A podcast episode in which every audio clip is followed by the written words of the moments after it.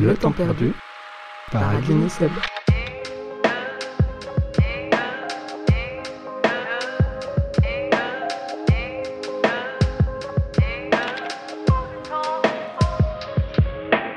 Pour ce quatrième épisode, on a rendu visite à Vie. Et ça nous a permis de découvrir une nouvelle grande colloque comme il y en a tant à Bruxelles, mais qui a, comme chacune, ses particularités. Et celle-ci plante plutôt bien le décor. On retrouve dès la façade une petite sculpture qui forme le numéro de la maison et qui est composée, entre autres, de petites vulves et de petits clitoris très colorés. En entrant, on découvre aussi une pièce exclusivement dédiée au rangement des vélos, indispensable au déplacement de chacun et chacune. Dans les toilettes, une pancarte recommande vivement aux détenteurs de pénis de pisser assis. Et finalement, une ambiance chaleureuse, à laquelle participe grandement le poêle à bois, nous attend dans la petite véranda avec vue sur le jardin. Vie, c'est une rebelle, un mouton noir qui met de la couleur dans les moutons blancs. Une force de la nature dans toute sa vulnérabilité, une militante qui n'oublie pas de prendre soin d'elle et des autres, et aujourd'hui, une soudeuse qui a juste envie de souder. Avec elle, on a parlé des profs inspirantes qui peuvent montrer de nouvelles voies, de remettre du soin dans nos luttes, de comment les histoires vécues par nos proches peuvent nous servir de leçons par procuration, et de travailler moins pour sauver nos vies et nos santé. En septembre, Vie nous avait envoyé un très chouette message d'encouragement après avoir écouté le premier épisode avec Jeb. Et le hasard a fait qu'on s'est recroisés quelques semaines plus tard dans une manif.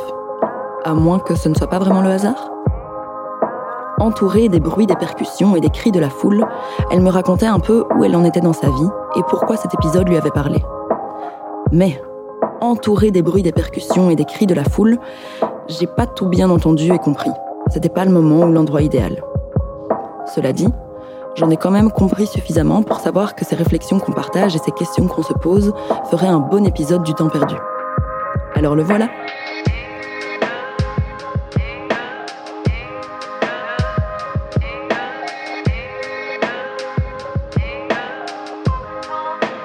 Alors, on va commencer par euh, bah, te demander, tu dirais justement que t'en es où pour l'instant dans ta vie et qu'est-ce qu'est-ce qui occupe tes journées, qu'est-ce qui t'occupe en ce moment? Bah, c'est très marrant que tu parles du moment où on s'est vu à cette manif, euh, parce que j'avais cet énorme, énorme drapeau que, que je portais, euh, qui, où il était noté euh, People Power. Mhm. où est-ce que j'en suis aujourd'hui? Eh bien, aujourd'hui, j'ai pris un autre tournant dans ma vie. je suis en train de me former en, soudure. Mhm. Et j'ai rejoint un collectif qui s'appelle la Fabrique Paysanne et qui est du coup l'équivalent de l'atelier paysan en France et euh, qui accompagne en fait les paysans et paysannes dans la co-conception d'outils et la réflexion d'outils euh, pour les rendre accessibles et soutenir en fait. Et l'idée est de reprendre la terre euh, aux machines. voilà, j'en suis là aujourd'hui. Mais j'étais pas du tout là il y a encore quelques mois. J'étais tout à mhm. fait ailleurs. ouais, t'étais tout à fait ailleurs. Et je me dis qu'on peut reprendre bien avant, peut-être au début de tes réflexions ou, ou de ce que tu identifies maintenant comme étant le début de tes réflexions de quand tu étais adolescente et de comment ça se passait euh, à l'école. Mhm. Et il me semble que tu as des choses intéressantes à dire euh, à ce sujet.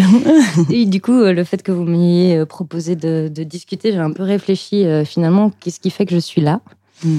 aujourd'hui Et j'ai repensé à quelques épisodes de, de mes années secondaires. et oui, j'ai l'occasion, enfin la grande opportunité de rencontrer des enseignantes qui étaient euh, incroyables et qui m'ont donné énormément d'outils euh, liés à la citoyenneté et aussi à la compréhension des, enjeux politiques. Et une autre, une autre prof euh, qui elle m'avait parlé un peu de, de, comment elle voyait sa vie dans dix ans et elle expliquait qu'elle se voyait vivre à la montagne en France et qu'aujourd'hui, enfin du coup à ce moment-là, c'était il y a plus de dix ans. Aujourd'hui, on a encore, on a encore fait énormément de bons en avant. Mais elle parlait de toilettes sèches et elle parlait de vivre en communauté, etc. Et ça m'avait beaucoup choqué à l'époque. Elle mangeait plus de viande. Ah, là, il y avait vraiment un rapport au monde qui était, euh, enfin moi, qui me passionnait, mais en même temps qui me faisait très peur. Et euh, on a gardé, un, on a gardé un contact ensemble. Et voilà, petit à petit, j'ai vraiment euh, évolué. J'étais aussi une, une, élève assez allez, rebelle. Mhm. Euh, c'est en tout cas une de mes profs m'avait taxé de syndicaliste. J'avais très mal pris à l'époque Euh, parce que je m'arrangeais en disant, ben en fait, euh, les profs euh, sont menacés de leur euh, de leur euh, pension, qui vont augmenter l'âge de la pension, et donc pour moi, ça me concernait euh, parce que en fait, si on augmentait la pension, ça allait être pour ma pomme un jour, et donc euh, je me suis arrangée. Bon, ça m'arrangeait bien aussi de pas aller à l'école, mais euh, de faire une, une grève, et donc euh, je faire une bonne partie de ma classe euh, s'était mis en grève, et on s'était tous retrouvés. On avait passé la journée à faire autre chose. Maintenant, je peux le dire, il y a prescription. et du coup, voilà, c'est un peu un espèce d'engagement politique que j'ai que j'ai un peu éveillé. Je m'intéressais énormément au syndicalisme, l'histoire me passionnait beaucoup, les mouvements euh, et mes profs d'histoire étaient euh, incroyables parce que avaient une capacité d'expliquer ça. C'est comme ça que je me suis du coup lancée dans des études en, en sciences humaines et sociales et orientée sciences politiques. Et là, j'ai eu encore un prof euh, d'histoire et un, prof euh, de sciences politiques qui était incroyable et qui a donné énormément d'éléments, de grilles de lecture qui m'ont en fait renforcé dans, cette idée. Donc voilà, ça, se mettait bien avec avec euh, mes engagements sur le côté. J'étais engagée au niveau de l'université, représentation étudiante, puis euh, voilà, créer un groupe euh, et essayer de parler des thématiques. Quoi, c'était vraiment un espace qui était énorme pour développer en fait cet esprit critique. Quoi. Mais donc, le, le fait qu'on qu'on ait pu te renvoyer certains qualificatifs de rebelle ou, enfin, je sais pas, certains jugements sur ces, ces positions que tu prenais, toi, ça t'a pas découragé, quoi? Bah non, parce que je croyais que j'y croyais. Enfin, j'y croyais. J'y croyais vraiment. Après, je me suis un peu calmée parce qu'il fallait que je réussisse mes années quand même. Euh, mais euh, j'ai rencontré plein de gens qui pensaient aussi comme moi, et donc ça me renforçait. Et puis j'ai aussi d'autres personnes qui m'ont dit ah mais oui, en fait, euh, tu, tu marques les esprits. toi, t'as un mouton noir. J'ai très mal pris aussi. Et finalement, je me suis dit, bah, être un mouton noir, ça permet aussi un peu de mettre de la couleur dans, dans les moutons blancs. Enfin, et Mhm. donc voilà, ça veut, ça veut dire que c'est toujours un jeu de contre-pouvoir, quoi, qui est très riche. Et du coup, à ce moment-là, enfin, euh, secondaire et études, c'est quoi les, thématiques qui t'animent? Euh, mais les mouvements sociaux, essentiellement, vraiment, euh, avec Allende et tout- toutes ces personnes qu'il a réussi à mobiliser autour de bah, d'une politique anti-néolibéralisme. J'ai aussi eu énormément de, allez, de, de, de désir de comprendre un peu la, la politique à la Margaret Thatcher. Ce personnage m'a vraiment incroyablement passionnée parce que je me demandais comment est-ce qu'on était capable de d'être aussi immonde euh, et que- alors en fait le monde était quand même euh, enfin pouvait amener d'autres possibilités et Allende le, le, le présentait quoi C'est Euh, marrant. Enfin, je me permets de rebondir parce que Margaret Thatcher, je me souviens avoir fait un travail à l'UNIF et, euh, et du coup, on nous demandait de, de faire euh, des, travaux sur des figures euh, de femmes fortes. Et je me souviens qu'on avait choisi euh, Thatcher et je me dis maintenant, mais enfin, c'est fou parce qu'en fait, euh, elle, elle représente vraiment quelque chose que j'aime pas. et, et je trouve ça fou de l'avoir pris en, en exemple parce que quand on qualifiait une femme de forte, c'était parce qu'elle avait des attributs masculins. Hmm. Oui, oui, mais enfin, j'ai fait un Ouais. travail en anglais aussi euh, sur Margaret Thatcher. Je me disais, cette, cette, cette personne, vraiment, je, je, je trouvais qu'elle avait une force, elle incarnait une force, mais au niveau idée politique et façon euh, de diriger une politique, je la trouvais infâme. Ouais. Mais alors, euh, je me dis, en fait, les- ça aussi, ça questionne en fait les références de femmes en fait dans l'histoire. Et ça rejoint aussi des questionnements sur c'est quoi être fort et oui, du coup, une figure de force, c'est ça. Et est-ce qu'à un moment, c'est pas un peu aussi euh, subversif de montrer de la vulnérabilité? Mais c'est difficile aussi. Mais du coup, oui, c'est tout à fait ça. Je, je- je- du coup, je reviens à ce moment de force où, de- où j'étais une rebelle. C'était un peu la Mm. Ouais. force. Je ne lâchais rien à Mm. fond. euh, et je me voyais, en fait, euh, je me voyais, je sais pas où ni comment, mais je me voyais mener quelque chose de assez euh, fort et de garder cette force comme si j'avais un énorme sac à dos qui me permettait d'avancer le plus loin possible, quoi.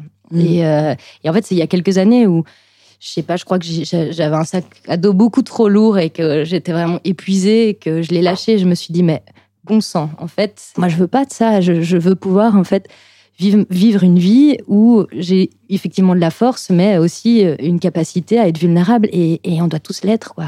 C'est à quel moment, alors que tu as lâché ce sac à dos, est-ce que ça correspond à un, un élément, enfin quelque chose dans ton parcours euh, en particulier? Bah, je me posais de plus en plus de questions. je me posais de plus en plus de questions. J'ai fait coopération de développement à l'UNIF. Et, du coup, j'ai commencé à faire un stage pour dire, bah, en fait, il faut faire comprendre les enjeux du Sud ici dans le Nord. Et donc, j'ai fait mon mhm. stage dans une ONG. Et euh, j'ai cru que c'était le summum, en fait, parce que c'était vraiment là où je voulais aller. Et c'était mhm. ça que je voulais faire. Euh, et c'était tout le moment où il y avait quand même la politique migratoire euh, par mhm. Franken. Et euh, j'ai travaillé énormément, beaucoup, j'ai mis beaucoup de temps, beaucoup de cœur, beaucoup, beaucoup, beaucoup de cœur. Et euh, ça m'a épuisé. Mhm. Ça m'a vraiment épuisé. À ce moment-là, tu étais en stage? Ouais, je devais faire mon mémoire aussi en même temps. Et c'est marrant, mais c'est vraiment ces deux dynamiques. Quand je parle de mhm. mes enseignantes, des enseignantes qui m'amènent une pensée politique, et puis de l'autre côté, une enseignante qui me parle de façon de vivre différemment. Eh ben, en fait, je crois que ça a alimenté énormément euh, ben, ma vie euh, à, l'université. Donc, j'ai décidé de faire mon mémoire sur le changement de mode de vie. Euh, Mai 68, j'avais envie de creuser un peu cet aspect-là et ces vagues de, de néo-ruraux qui vont s'installer en Ardèche. Et donc, ma prof allait s'installer en Ardèche. Mhm. Et, euh, et, donc, euh, changer de mode de vie et puis se tourner vers la simplicité volontaire. C'était à peu près ça mhm. que, que, que j'étudiais. Euh, et, donc, je devais faire mon mémoire et en même temps, j'étais euh, en train de créer une mobilisation euh, dans, l'ONG et à essayer de mobiliser un maximum. Donc, il y avait vraiment d'un côté une espèce de machine de guerre à essayer de mobiliser un maximum pour changer les choses ici. Et puis de l'autre côté, quelque chose qui me tirait et qui me dit, ben voilà, changer, réduire le temps, décélérer et, mm-hmm. et, vivre un peu plus simplement. Et et en fait, je crois que ça a été à la fin de mon stage, j'ai implosé, quoi. Je suis tombée mmh. par terre, en fait. J'appelle ça tomber par terre. Mmh. Euh, et c'est comme ça que la réflexion est arrivée, quoi. Et par rapport à, cette expérience que toi, tu as eue dans cette ONG, est-ce qu'il y avait aussi une réflexion autour de, du fait de prendre soin de soi, de se ménager? Parce qu'on peut se dire aussi qu'il y a une sensibilité par rapport à ces questions-là, même si ce n'est pas le thème central du travail là-bas. Mais oui, euh, effectivement, on le disait, hein, les burn-out, enfin voilà, ça se mm. passe un peu partout. Et, oui, euh, quand même, euh, il y avait clairement, il faut, bah, tu prends un peu de temps pour toi maintenant, il faut que tu te reposes. Et, sauf que, enfin, j'ai l'impression qu'il y avait pas toujours une juste mesure. Et puis après, il y a la détermination individuelle de, en mm-hmm. fait, je vais aller plus loin dans mon travail parce que, ben oui, ça demande du cœur en fait de travailler dans, dans, ces milieux-là. Et, et, donc, c'est difficile de s'auto-limiter. Mmh. Et donc, euh, oui, faire des soirs parce que c'est pertinent et qu'on est fait, plutôt lié à la cause qu'au temps de travail. je pense qu'il y a un problème qui, qui, persiste. Et puis en même temps, on donne des heures à, à prester à mort. Euh, voilà, il faut faire des heures euh, pour répondre aux exigences. Enfin. et en, en fait, mmh. ça n'avait plus sens. En tout cas, moi, je me disais juste, je dois faire des heures, quoi. Ah et du coup, l'angoisse arrive, et puis, bah, en fait, plus rien ne ressemble à rien. Ouais. Et c'est marrant parce que j'ai aussi l'impression qu'il y a souvent ce double discours euh, où en même temps on te dit euh, non non mais prends du temps euh, pour travailler sur des dossiers de fond, vraiment prendre une thématique à bras le corps et la décortiquer et, et aller au fond des choses et tout ça. Mais en même temps, n'oublie pas que tu dois organiser tel et tel événement, tel et tel projet, et enfin, il faut avancer là-dessus. Et en fait, à un moment, tu te dis, ok, alors, en fait, on m'invite à ce que décortiquer les thématiques, blablabla, je le fasse pas sur mon temps de travail, en fait.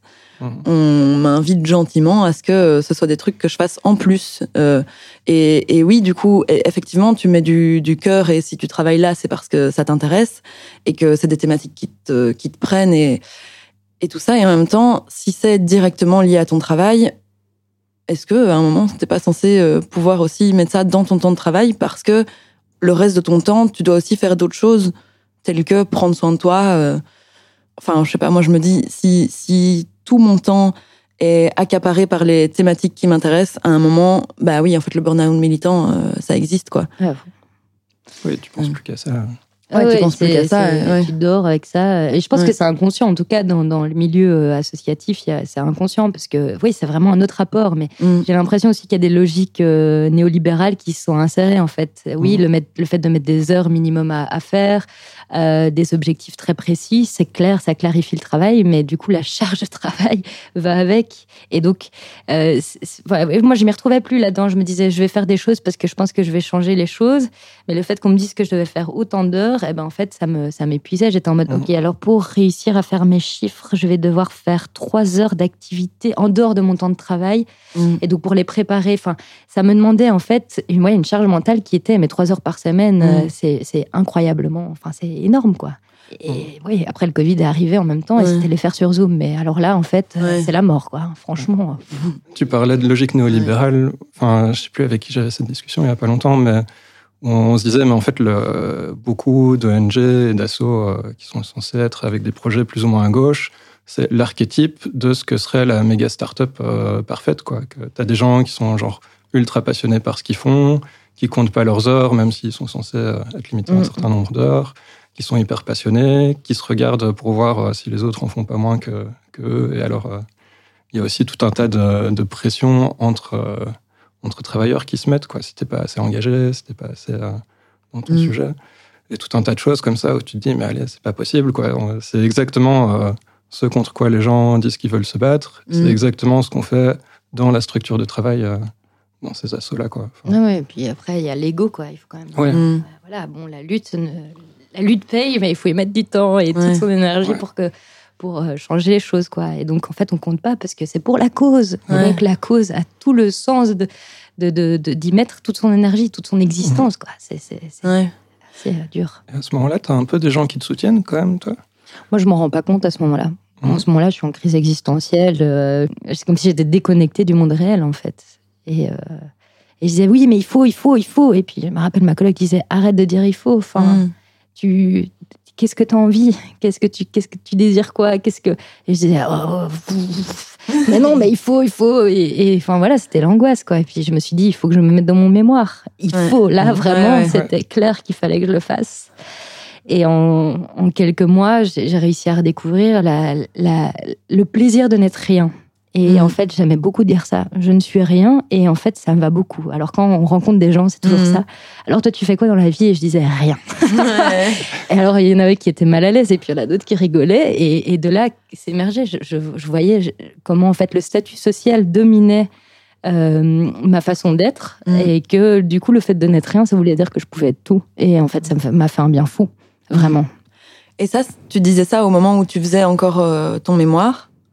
Est-ce mhm. que, du coup, les thématiques euh, de ton mémoire, d'aller vers la simplicité et tout ça, t'ont vachement influencé là-dedans Ou est-ce que c'est juste tu te dis, OK, je fais mon mémoire, euh, je le termine de manière un peu robot ben, En fait, euh, oui, mon mémoire, après, je ne l'ai pas rendu cette année-là. Hein, je l'ai rendu euh, l'année suivante mhm. euh, parce qu'on m'avait proposé un remplacement et donc j'ai préféré faire ça. Je voulais le rendre à chaque fois, mais je n'avais pas réussi à le faire. Mhm. J'étais perdue, j'arrivais pas à écrire. C'était épouvantable. J'arrivais pas à allonger des mots. J'écoutais les, les, entretiens que j'avais faits l'été précédent et en fait, ça m'a fait beaucoup réfléchir. J'ai eu l'occasion de, de, parler avec euh, des gens, mais d'une richesse incroyable. Et en fait, j'ai été là-bas pour euh, m'enrichir. En fait, euh, je me suis intéressée, c'est quoi le lien, en fait, être liés les uns aux autres? C'est mm. comme si ces mots, ne, ne, je les connaissais pas. Mm. Et il m'a fallu beaucoup de temps, en fait. Et quand tu dis tu as été là-bas, tu veux dire tu as été dans une communauté? C'est pas vraiment une communauté, oui, mais c'est une espèce de communauté, pas comme on l'imagine. C'est des gens qui vivent dans un même milieu et qui du coup s'organisent ensemble parce qu'ils sont amenés, enfin, ils doivent le faire euh, pour plein de raisons, euh, notamment d'eau, euh, voilà. Mhm. Mais oui, enfin, du coup, j'étais rencontré un peu ces, ces, ces gens-là. Et en fait, mon mémoire, je l'ai fait, oui, comme une machine, parce qu'il mm. fallait que je le rende. Et en fait, j'en avais plus rien à faire, parce que ça m'intéressait pas d'avoir une grande 10, ça m'intéressait pas d'être connue par. Mm. Enfin, et, et, et, du coup, quand je l'ai défendu, ben oui, je l'ai défendu. Ils m'ont fait énormément de, de, remarques, notamment en termes méthodologiques, académiques. Et, et puis, je suis sortie de là et je me suis pris une énorme drage sur euh, la tronche. et, je me suis dit, ben, en fait, euh, voilà, j'ai compris quelque chose, c'est que cas, j'ai, pendant ce temps que je me suis octroyé à faire mon mémoire, c'est que j'ai appris à, à, à, vivre, enfin, en tout cas, à apprendre à qu'est-ce que ça signifie différemment que ce que je pensais avant, quoi. Ces gens que tu as rencontrés, qu'est-ce qui t'ont renvoyé et qui t'a le plus marqué? Et moi, je me disais, euh, vivre en communauté, donc décroissance, donc euh, en fait, rupture avec la société. Et là, je me disais, waouh, en fait, euh, ah oui, oui, donc la rupture avec la société, c'est pas vraiment une réalité. Et puis, il y en a qui travaillent. Mm mais il travaille différemment. Donc, il y en a un, il était luthier, si je me rappelle, et, et il avait sa cabane dans le bois, quoi. Et alors, mm. euh, il disait, ben oui, je vois encore, euh, j'ai un site internet et, je vends mes, mes je sais pas, des instruments. ou ces boîtes instruments, je ne sais plus. Et, euh, il va vendre une boîte ou un instrument tous les X temps, comme ça, ben, il a un peu d'argent. Mais il dit voilà, je travaille quand j'en ai besoin et j'aime beaucoup le faire parce que du coup, je prends plaisir à le faire et non pas une obligation de produire, et, etc. Quoi. Du coup, parce que enfin, moi, ça me rappelle aussi toute une époque de ma vie où justement, j'allais aussi visiter un peu des gens qui mmh. vivaient en dehors des grosses villes, euh, plus ou moins de manière communautaire ou quoi. Quand, quand tu le racontes comme ça, ça, ça fait rêver évidemment. Mmh, dire, bien sûr. Oui, je travaille quasi pas. Euh, J'imagine c'est assez joli quand même là où ils sont. Il fait peut-être un peu froid de temps en temps. Mais oui, il y a quand même d'autres choses. Quoi. Moi, il y a un moment où vraiment je ne pouvais plus rester dans des milieux comme ça parce que ça m'énervait trop d'entendre les gens euh, dire que tout allait bien, alors qu'ailleurs dans le monde, pas du tout. Quoi. Oui, moi je les taxe pas, ces gens. Je trouve qu'ils ont quelque chose de. Ils ont quelque chose de beau, ils ont fait un, choix de vie. Euh, et je vais pas reprocher à ces gens-là de vivre comme ça. Mhm. Euh, il y a d'autres gens qui, luttent et je pense que voilà, ils déforcent pas quelque chose. Je, pense qu'il y a une globalité, une façon de vivre différente. Et euh, voilà, moi je suis là parce que ça fait plus sens pour moi. Il y a plein de gens qui sont ici et, qu'on s'organise quoi. Mm-hmm. Euh, après on peut oui discuter. En fait, euh, c'est pas ça la solution, mais en fait on ne sait toujours pas c'est quoi la solution. Mm-hmm. mais en tout cas on est en adéquation avec ce qu'on ce qu'on pense. Et donc pour ça, mm. je trouve je trouve que ça fait sens et en tout cas ça me permet de me ressourcer. Ça, mhm. ça c'est vrai, ça me ressource beaucoup. Ouais, mais c'est intéressant parce que du coup, ça pose toujours la question aussi d'un équilibre entre euh, prendre soin de soi et puis être euh, au front, on va dire. Enfin, c'est vrai que euh, moi, après, là, je te disais, j'ai fait un switch à 180 degrés. Et puis, à un moment, j'ai aussi pété un câble ici. Et donc, mhm. c'était pas un équilibre, quoi, hein, pour autant. Je pense qu'il y a un équilibre à avoir. On peut vivre, on peut vivre de façon euh, relativement sobre, euh, tout en ayant en fait un rapport au monde qui est collectif, je pense.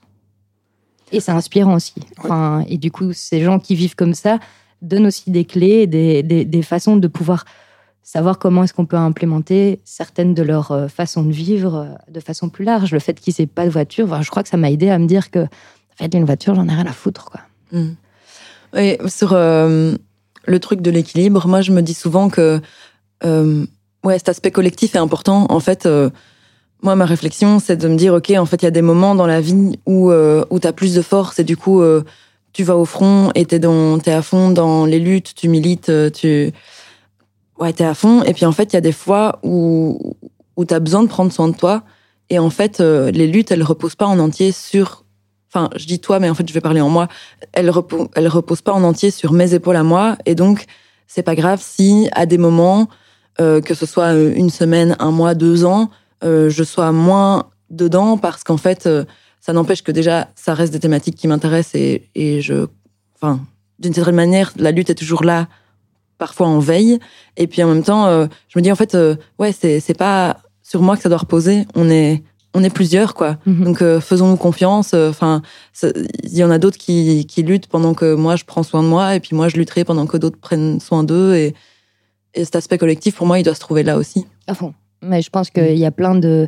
Pas obligé d'être toujours au front. Je pense que pour mm. que le front puisse fonctionner, il faut qu'il y ait des gens qui soient derrière pour euh, assurer la logistique, euh, mm. prendre soin, prendre du temps à écouter, euh, faire à manger, enfin, mm. et, de, de, de, de, créer en fait un espace. Le grand plaisir après une manif de pouvoir se retrouver au chaud où il y a quelqu'un qui a pensé à faire un petit repas et de se retrouver là et de pouvoir partager, c'est essentiel. La personne qui a fait tout ça fait partie de la lutte parce qu'elle prend soin et, et, et oui, enfin pour moi, c'est toujours, euh, on peut pas être toujours à 1000%, on peut pas mm. toujours être une grosse machine de guerre en fait. Et ça, il mm. faut se le mettre dans la tête et être bienveillant avec soi, c'est tout. C'est, pour moi, c'est vraiment essentiel. Et souvent, je l'oublie, mais, mais ça va de mieux en mieux. Remettre du soin dans la lutte. Oui, du soin, mm. mais partout en fait, je pense vraiment. Du coup, on était euh, à la fin de, de ton mémoire. Voilà, j'avais fini mon contrat et maintenant j'étais libre d'être avec moi-même. Et du coup, euh, qu'est-ce que tu as fait de toute cette liberté? Après, je me suis dit bon ben en fait euh, voilà, j'étais dans une coloc, euh, on n'était que que des meufs. Mmh. et et en fait ça m'a fait un bien fou. Et j'ai pu découvrir énormément de choses, notamment mmh. ben, moi qui qui je suis en fait par rapport au monde. Et et puis oui, j'ai quand même cherché après un travail et puis j'ai trouvé un truc de remplacement qui m'a aussi fait chier, chargé de inclusion, inclusivité et je ne sais plus Ça me revient pas. J'avais l'impression que c'était un peu une étiquette pour faire bon chic, bon genre, mais c'était zéro, quoi. Et je disais, en fait, ça ne va pas. Et, et, et, donc, voilà, on s'est quitté en bon terme. Et puis, c'est tout, quoi. Et j'ai passé un peu de temps à un peu me dire, bah, qu'est-ce que je veux faire? Et puis, quelques mois après, je, rêvais toujours d'être travailler dans cette ONG dans laquelle j'avais fait mon stage et j'y suis retournée pour faire des outils pédagogiques pour enfants. Euh, j'ai appris plein de choses euh, et mon temps de travail était pas un temps plein. Et donc euh, voilà, c'était riche, mais après ça me transportait pas non plus quoi. Mmh. Comment ça se fait que tu es retournée là alors que, comme tu dis, tu étais, tombée enfin... Mais parce que je pense qu'il y, y, a plein de choses qui jouent. Je pense qu'il y avait moi le fait de finir mes études et d'être perdue un peu et en fait d'avoir toujours eu l'impression mmh. que ma seule capacité à être, c'était dans le travail ou être euh, mm. grâce au travail. Et donc, oui, de faire, je sais pas, une espèce de carrière ou j'en sais rien. Je sais pas dans quel délire je me suis mis. c'était un peu comme ça qu'on me dit. Tu finis tes études. La première chose que tu fais, c'est trouver un job. Et puis après, euh, je sais pas, c'est la maison, c'est le chien, c'est euh, mm. c'est le couple, c'est mm. c'est la mort, quoi. et non, je me, me retrouvais pas du tout là-dedans. Et je me suis dit, wow, wow, wow, wow, wow. Euh, et du coup, euh, ouais, après, j'ai travaillé là et puis, en fait, j'ai l'impression que j'étais en train de réaliser des rêves que j'avais d'avant, mais qu'en fait, euh, j'étais déjà ailleurs, en fait. Mais est-ce que, du coup, d'une certaine manière, à ce moment-là, tu voyais pas encore ton travail comme un accomplissement? Et du coup, comme c'était plus l'accomplissement dont tu rêvais, parce que je me dis, en fait, tu pourrais aussi et je, enfin oui, je vais plutôt de nouveau parler en moi. je, moi, j'ai recommencé à travailler il y a un an. Et, euh, et, du coup, je travaille dans une ONG. Et, euh, et en fait, j'arrive plus à le voir comme euh, mon, lieu d'accomplissement. Je suis je suis contente de travailler là parce que je pourrais faire d'autres trucs qui me plairaient moins et je suis quand même contente de faire ça. Mais en même temps, je le vois quand même un peu comme un travail gagne-pain où en fait je, gagne ma vie et le, vrai de ma vie se passe ailleurs quoi. Que ce soit dans, dans mes luttes ou dans, ou dans le fait de prendre soin, justement, enfin, pour revenir à, à ce qu'on disait tout à l'heure, mais tout ça, euh, je, je le mets pas dans le boulot, quoi. Ouais, mais je sais pas, est-ce que tu travailles à temps plein? Non, non, à temps partiel. Moi, plus jamais, plus jamais le temps plein. Hein. Non. Euh, je pense qu'il y a de ça. Le, temps plein, c'est ça, ça pompe l'énergie, ça pompe, euh, ça pompe tout, quoi, dans tous les sens. Et je pense que c'était aussi un travail qui était engagé, donc mm. avec euh, quand même une, une, une allez, avec euh, allez, enfin un côté militant quoi quand même. Et donc euh, moi le soir j'avais envie juste d'aller faire des, des, trucs militants. Mm. et en fait je me sentais épuisée par mon travail mm-hmm. et que je que je faisais plus militant en fait en journée vu que j'étais en télétravail et que donc je pouvais pas mobiliser et j'ai quand même essayé un peu. Mm. mais euh, et ça ça ne résonnait plus. Je me passais du temps du coup en dehors de mon travail à faire des choses militantes mais je devais faire la même chose dans mon travail mais de façon beaucoup plus lisse beaucoup plus corporate, quoi. Mhm. Et en fait, euh, ça allait pas, le télétravail, le fait qu'en fait, euh, moi, je me sentais pas bien euh, mhm. dans ce que je faisais. Mais je sentais une détresse aussi pour, enfin, chez certaines de, certains de mes collègues qui, qui aussi étaient épuisés. Et en fait, je me disais, mais en fait, j'étais révoltée, quoi. J'avais mhm. envie de cracher du feu. Et je me disais, en fait, à un moment donné, enfin, ça va pas. Et donc, à un moment donné, je me suis dit, en fait, j'ai fait, j'ai fait une formation en menuiserie. le fait de me recaler dans quelque chose de manuel, mais ben, en fait, ça me fait du bien et j'ai l'impression du coup d'être plus, d'être mieux. Et, du coup, euh, à un moment donné, un matin, je me suis réveillée, j'ai dit voilà, c'est bon. Et, euh, et donc, euh, et donc j'ai lâché quelque chose et puis voilà, on s'est. Et puis j'ai pris, voilà, je me suis dans la, dans la, la soudure aujourd'hui. J'ai rejoint un collectif qui, qui, a, qui est fondamentalement anticapitaliste, euh, qui euh, est horizontal, enfin tout ce que j'arrivais pas à retrouver dans, dans, mon organisation, je le mm. trouve en vrai, avec des gens vrais. On travaille sur un projet euh, de, d'accompagnement, enfin en tout cas un travail avec les, les, les, paysans et paysannes qui est politique et qui est assez bah, ancré et radical. Et j'ai pas peur de le dire en fait. Mm. J'essaie d'éviter de dire radical, mais quand je dis radical, c'est très positif. Mm. Euh, et ben là, il y a une résonance. J'ai l'impression de vivre en fait, à récupérer cette vie parce que j'étais en train de mourir en fait. Je mm. sentais. Mais du coup, ce projet de la fabrique paysanne, c'est pas un projet euh, où tu es employé, c'est un projet où tu travailles gratuitement, on peut dire ça? Bah, je donne du temps en fait. Euh, mhm. je donne un peu de temps euh, pour, euh, ouais, enfin, du coup, souder parce que ça me permet de mettre en pratique ce que, ce que j'apprends. C'est intéressant. Après, j'ai l'impression, justement, parce que j'ai aussi arrêté de travailler. Bon, maintenant, il y a deux ans et demi. Ça mhm. commence à faire beaucoup.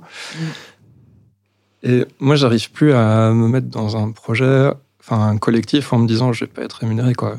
Parce qu'il y a un moment aussi où j'ai l'impression d'avoir tellement donné des heures euh, gratos comme ça euh, à la sous dans laquelle je bossais que ça, ça, me bloque. Et toi, là, tu t'y retrouves quand même. Il y a quelque chose qui t'aide à, à, continuer à avancer quand même dans ce projet-là, quoi.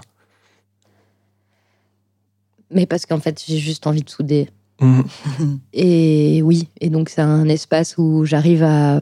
C'est marrant parce que du coup, je n'ai pas trop la charge mentale parce qu'en fait, mon engagement, il n'est pas.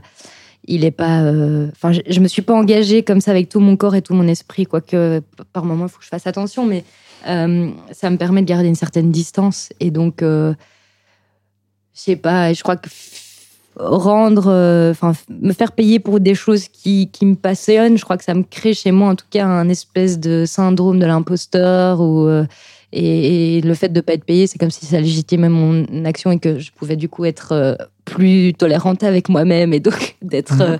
d'être moins, enfin, d'accepter de faire des erreurs, quoi. Et, et mhm. donc, du coup, je travaille mieux. et de te permettre de donner moins. Et du coup, le fait de savoir qu'on n'attend pas trop de toi te permet de donner plus. Est-ce que tu as ça? C'est un paradoxe, mais c'est l'enfer. Mais, hein. mais en vrai, je, comprends à fond, euh, à fond ce que tu dis. C'est bien. si on met le revenu universel avec euh, une sécurité sociale garantie, vraiment, je pense que le monde irait beaucoup mieux et je pense que ce serait, euh, ce serait beaucoup plus agréable, ouais, en vrai. Moi, j'ai l'impression que c'est aussi la contrainte qui me, qui me met mal. le, enfin, mon emploi c'est pas le seul projet pour lequel euh, je travaille, du coup, euh, enfin, dans, dans, lequel euh, je me mets. Mais en même temps, puisque c'est un emploi, ben il y a une contrainte et du coup, ça, c'est difficile parfois. C'est vraiment ça, c'est ça qui me qui me rend le truc difficile, je crois, et qui fait que j'ai pas envie et que alors que a priori, quand je fais exactement la même chose que ce que je fais à mon boulot, mais avec des copains, bah, c'est trop bien, des ah copains et des copines. il mm. faut qu'à qu'à un moment donné, ils se rendent compte, euh, tous ces gens qui défendent le salarié à 1000, qu'en fait, il faut mm. remettre en question notre façon, notre rapport au travail, en fait. Mm. Je pense que vraiment, ça, c'est un enjeu.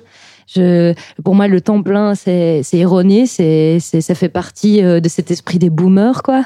C'est euh, c'est antiproductif, c'est l'enfer, et en fait, finalement, c'est soutenir en fait le développement du capitalisme. Et donc, en vrai, euh, si on passe du temps à prendre soin les uns des autres, je pense que le monde irait beaucoup mieux, vraiment. mais ça. Euh, mais ça. Mais ça. Parce qu'en vrai, il y a plein de gens, enfin, même dans la génération de nos parents, qui aimeraient bien vivre avec euh, enfin, moins de, travail ou pas un seul travail comme ça, et où c'est compliqué, quoi. donc, il y a encore un nœud là, parce que, enfin, là, j'ai l'impression qu'on a trouvé des aménagements chacun de nos vies pour se permettre de vivre avec euh, pas de temps plein. Mhm. Ouais. C'est pas... c'est pas le cas de tout le monde et je pense que là-dedans, il y, a quand même. Enfin, moi, je crois que je, remercie, je sais pas, cette espèce de crise existentielle, burn-out ou j'en sais rien, d'espèce de, de pétage de plomb. Euh, de pas m'être engagé dans l'achat d'une maison, euh, mhm. de pas m'être engagé dans euh, une vie ou une cadence de vie euh, trop bah, qui, qui, absorbe en fait tout mon portefeuille en vrai, parce que c'est vrai que c'est une dépendance qui, si on, en fait, si on n'a pas de crédit, si on n'a pas d'obligation, on n'a pas d'enfant, enfin, ça, mhm. ça, réduit énormément de.